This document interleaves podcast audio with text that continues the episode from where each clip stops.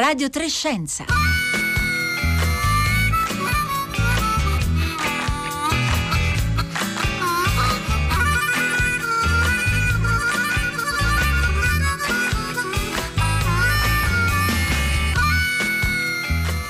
Buongiorno a tutti e bentornati a Radio Trescenza da Roberta Fulci. Oggi torniamo a occuparci di intelligenza artificiale per fare la conoscenza di un esperto che tra poco vi presenterò, una vera autorità nel campo del machine learning, l'apprendimento automatico, autore di libri che proprio eh, fanno scuola per chi studia questo, questo argomento. È un matematico italiano, eh, vive e lavora nel Regno Unito dove guida un gruppo di ricerca che studia l'impatto che l'uso dei big data ha sulla società. Pensate per esempio a come i social network influenzano il nostro umore oppure eh, a come eh, l'informazione quando è dettata e diffusa in modo guidato dagli algoritmi possa muovere la politica o anche eh, ai famosi bias, cioè i pregiudizi che gli algoritmi assorbono nel processo del loro eh, apprendimento automatico, che poi magari si possono tradurre in scelte discutibili a livello collettivo. Allora, il nostro primo ospite di oggi studia tutto questo e l'occasione per incontrarlo ci viene offerta dai dialoghi matematici, un ciclo di eventi organizzati dalla casa editrice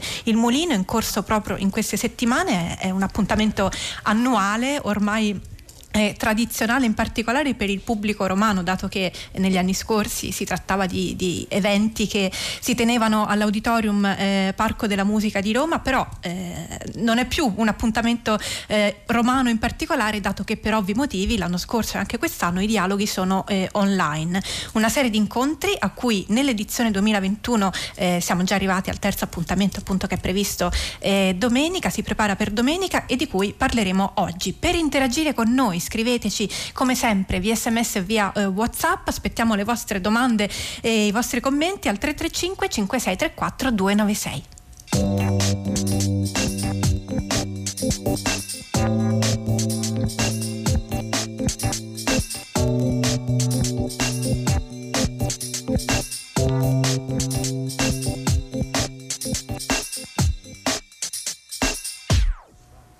Nello Cristianini, buongiorno. Buongiorno.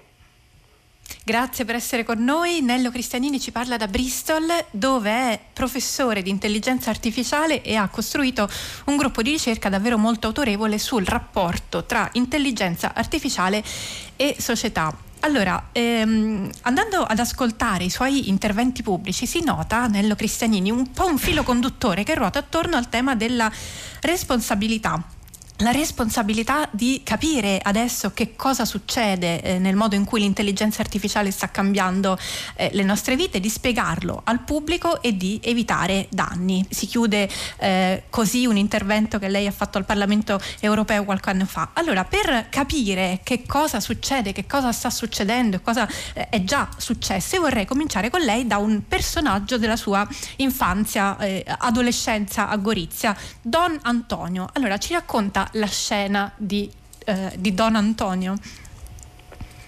Eh, grazie, sì, non mi aspettavo la domanda. Don Antonio è, è, è protagonista di una mia storia che racconto ogni tanto. È stato quando avevo 13 anni e già programmavo un piccolo computer che mi avevano comprato i miei genitori. E Don Antonio all'inizio degli anni 80 era vecchissimo e non aveva mai visto un computer e quindi ci teneva molto a vedere questo computer.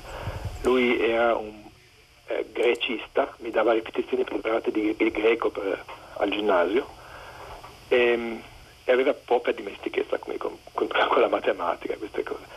Insomma, ha chiesto, l'abbiamo organizzato, è venuto a vedere questo computer a casa mia che era piccolissimo, era un Sinclair Spectrum di quei tempi, dell'81.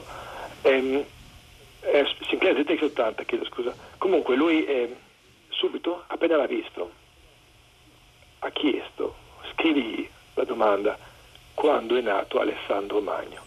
Ecco, lui questa era la sua domanda, voleva fargli il test come a scuola per coglierlo, forse coglierlo in fallo, chi lo sa. La macchina non poteva ovviamente rispondere e gli ho spiegato che l'unico modo per riuscire a far rispondere questa domanda è dirglielo prima, programmarla e ogni risposta deve essere preprogrammata. ed era stata per lui una grande delusione. E aveva detto questa cosa qua non potrà mai essere meglio di noi perché non saprà mai cose che noi non sappiamo. E, e ovviamente Don Antonio eh, aveva torto aveva torto ma mi ha fatto pensare mi ha fatto riflettere molto su cosa vuol dire. E oggi dopo tanti anni quel tipo di domande che Don Antonio voleva fare alla mia macchina nel 1981 le facciamo continuamente a Alexa, con grande successo, con grande risposta. Se riflettiamo su come fa Alexa a rispondere alle domande, comprendiamo molti dei, dei progressi, dei problemi, dei rischi, è tutto lì. Allora, questo è un modo molto efficace, no? vedere insieme la scena di lei e Don Antonio negli anni Ottanta e pensare ad Alexa che risponde è un modo mo- molto efficace di visualizzare questo cambiamento epocale molto veloce che stiamo vivendo e che anzi diciamo è, è, c'è già stato. Ehm, c'è una cosa che ci ha colpito quando abbiamo preparato insieme questa intervista parlando con lei. Lei ci diceva ehm, se a un certo punto tu ti rendi conto che nello scenario attuale sono eh, legali delle cose che possono andare male, allora devi fare qualcosa. E qui si vede anche il tema delle, della responsabilità che citavo poco fa. Allora, qual è stato per lei che lavora da tanti anni nel campo dell'intelligenza artificiale il primo momento in cui lei si è reso conto che il machine learning, quindi l'apprendimento automatico, il modo in cui noi deleghiamo alle macchine, agli algoritmi, tutta una serie di, di scelte che poi ci riguardano, eh, eh, che questi nuovi scenari consentivano che qualcosa potesse andare storto e non c'era niente a impedirlo. Quando è stato il primo momento? Oddio, per me, spero di non sembrare eh, lento eh, di mente, la campagna elettorale di Obama, la prima perché lì mi sono messo veramente a studiare a fondo come hanno fatto a raggiungere gli elettori negli stati appropriati. C'era un bel articolo su Wired Magazine. Io in quegli anni mi occupavo già di privacy, ovviamente, mi occupavo di data mining e privacy ed ero molto interessato a cosa si può fare con i dati privati, personali. E nel 2008 si è capito chiaramente che si potevano usare questi dati per manipolare l'opinione pubblica, era chiaro dalla struttura della campagna. Forse lo si faceva anche prima, ma in quell'anno si è, si è pubblicato e si è dichiarato e si è visto come si fanno le campagne elettorali di oggi. Da lì in poi eh, ci siamo messi a studiare il problema sempre più a fondo. Ehm, poi sono arrivate le varie rivelazioni di Snowden e poi lo scandalo di Cambridge Analytica poi il mondo è cambiato insomma.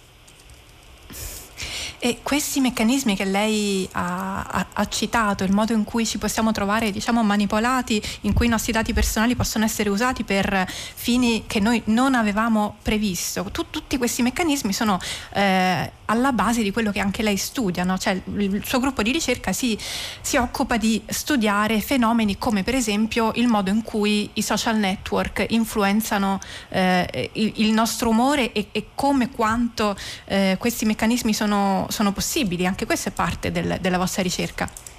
Sì, sì, l'interfaccia fra i due mondi va in entrambe le direzioni.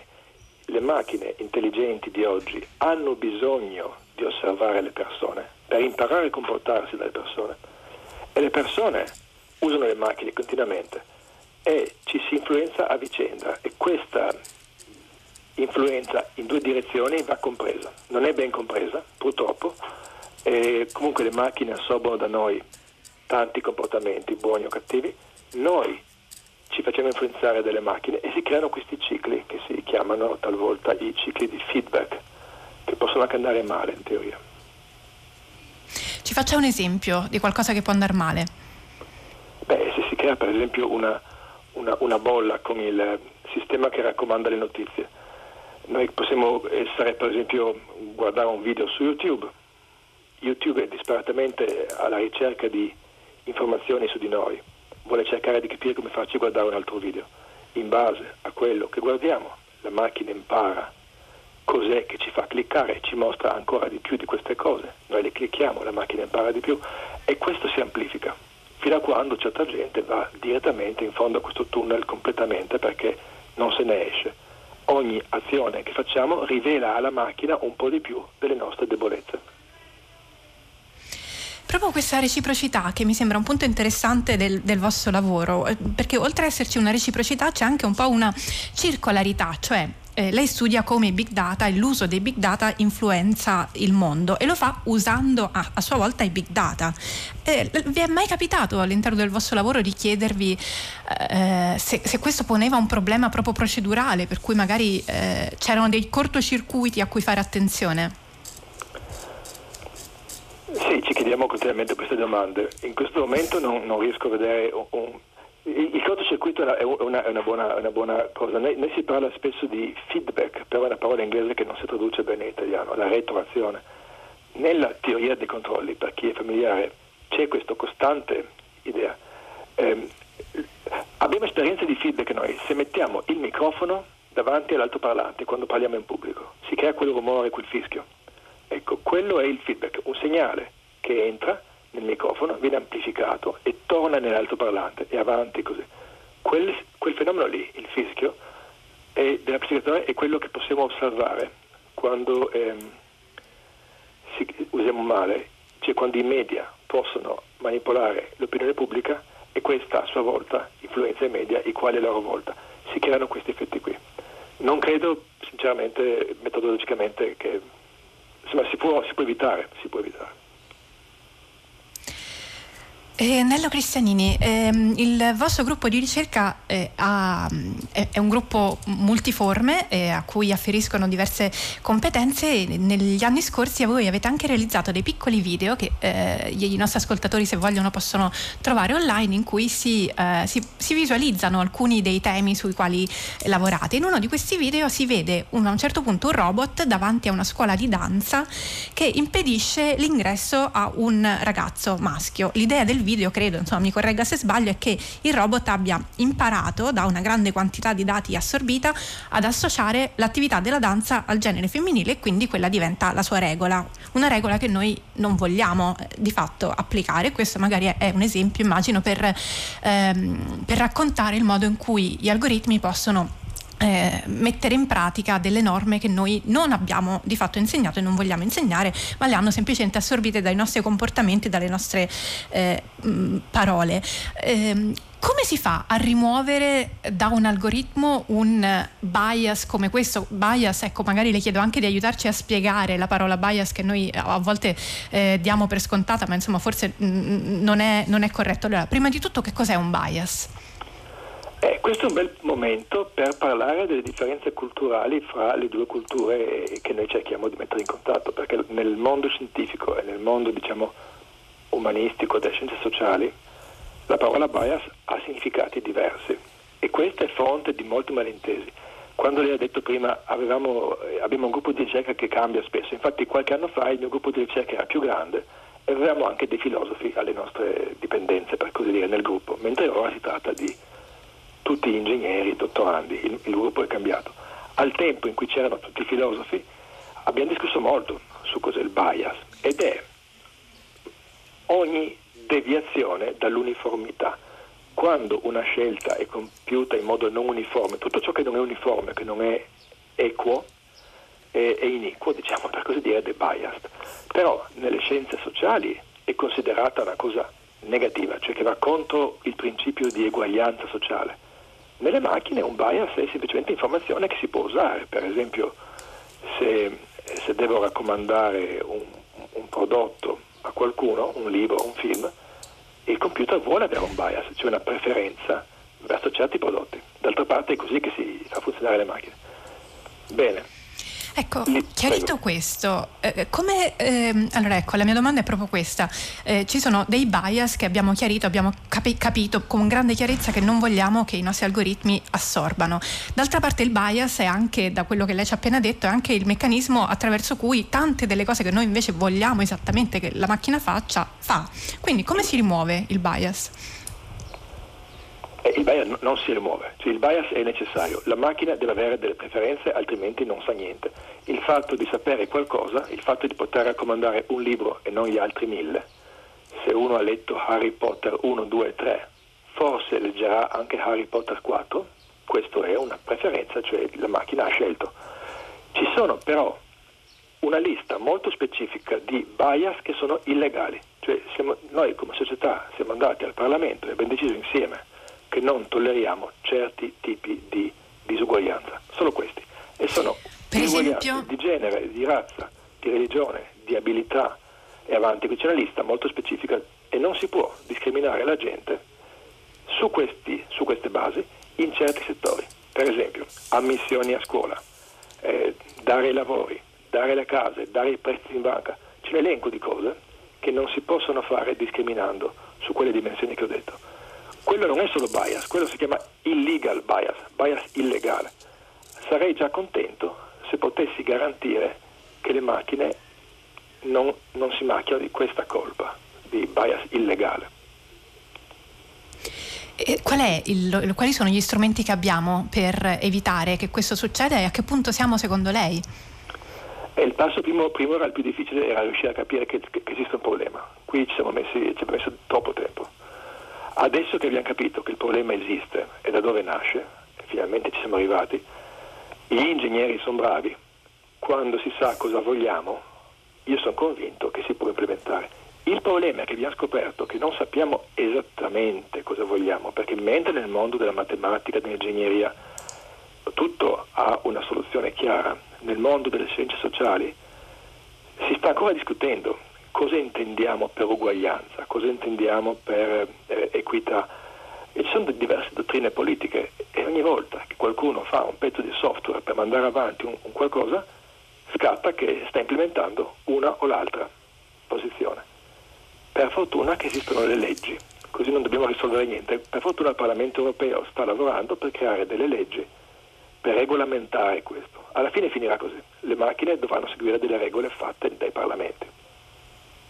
E di, queste, di, questa legge, di questa proposta di legge abbiamo parlato recentemente a questi eh, microfoni, troverete la puntata sul sito di Radio Trescenza se volete ascoltarla con Luciano Floridi e Rita Cucchiara. Stanno scrivendo in tanti i nostri ascoltatori a 335 5634 296. Luca ci parla delle echo chambers ispirato dal discorso che lei ci ha fatto sui, sui feedback. Alessio si chiede se si potesse introdurre principi etici e di giustizia eliminando l'interesse privato e personale, sarebbe possibile delegare a un computer computer o un algoritmo delle decisioni politiche. Ancora Gian Nicola, secondo me Don Antonio, ecco, su questo eh, le propongo questo messaggio come, come ultima domanda, Nello Cristianini, secondo me Don Antonio non aveva torto ma ragione. Alexa è un ammasso di fili ma le risposte le inseriamo noi, da sola non sa nulla. Alexa poi le cerca ed elabora le risposte corrette, quasi sempre però rimane una macchina vuota. Io, ci scrive Gian Nicola, uso il PC dal Commodore 64. Le macchine non assorbono, assorbono è un termine che ho usato io, magari sbagliando, parlando di macchine che assorbono i nostri pregiudizi, ma imparano. Che cosa ne pensa? Hanno, hanno ragione. E, va detto che se potessimo vedere oggi Don Antonio, che è morto negli anni Ottanta, se gli dicessimo che oggi Alexa risponda alle domande su Carlo Magno. Lui chiederebbe perché. E qui va capito come si potrebbe rispondere. Perché quello che è successo dagli anni 80 in poi è incredibile. Abbiamo creato l'internet, cioè è possibile mandare informazioni in modo così facile tra le case, fra le persone. Abbiamo creato Wikipedia. Wikipedia è un'enciclopedia telematica scritta dai lettori. Il software di oggi che risponde alle domande di Alexa legge Wikipedia cioè, e comprende il linguaggio naturale e comprende le domande. Il fatto che un pezzo di software possa comprendere le domande e trovare le risposte su Wikipedia, che è stata scritta dalle persone online, perché, perché abbiamo l'internet e il computer a casa, è una serie di cose che lui non potrebbe sapere perché è morto prima. Il che ci mostra quanto rapidamente abbiamo cambiato il mondo in 20 anni, in 25 anni. E questa rapidità qui, che ci ha fatto restare indietro. Non abbiamo i concetti culturali per fare le leggi e, per discuterle, anche se devo dire stiamo, ci stiamo arrivando. Ehm, questa rapidità ci ha colto di sorpresa.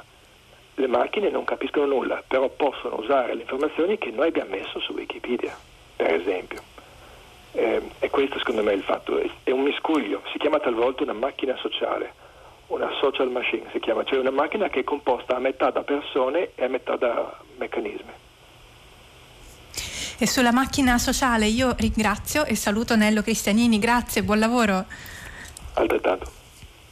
Professore, lo ricordo, di intelligenza artificiale all'Università di Bristol, protagonista insieme a Marco Malvaldi del terzo dei dialoghi matematici che si intitola I numeri intelligenti e sarà online domenica 9 maggio a partire dalle 10. Voi continuate a scriverci al 335 5634 296.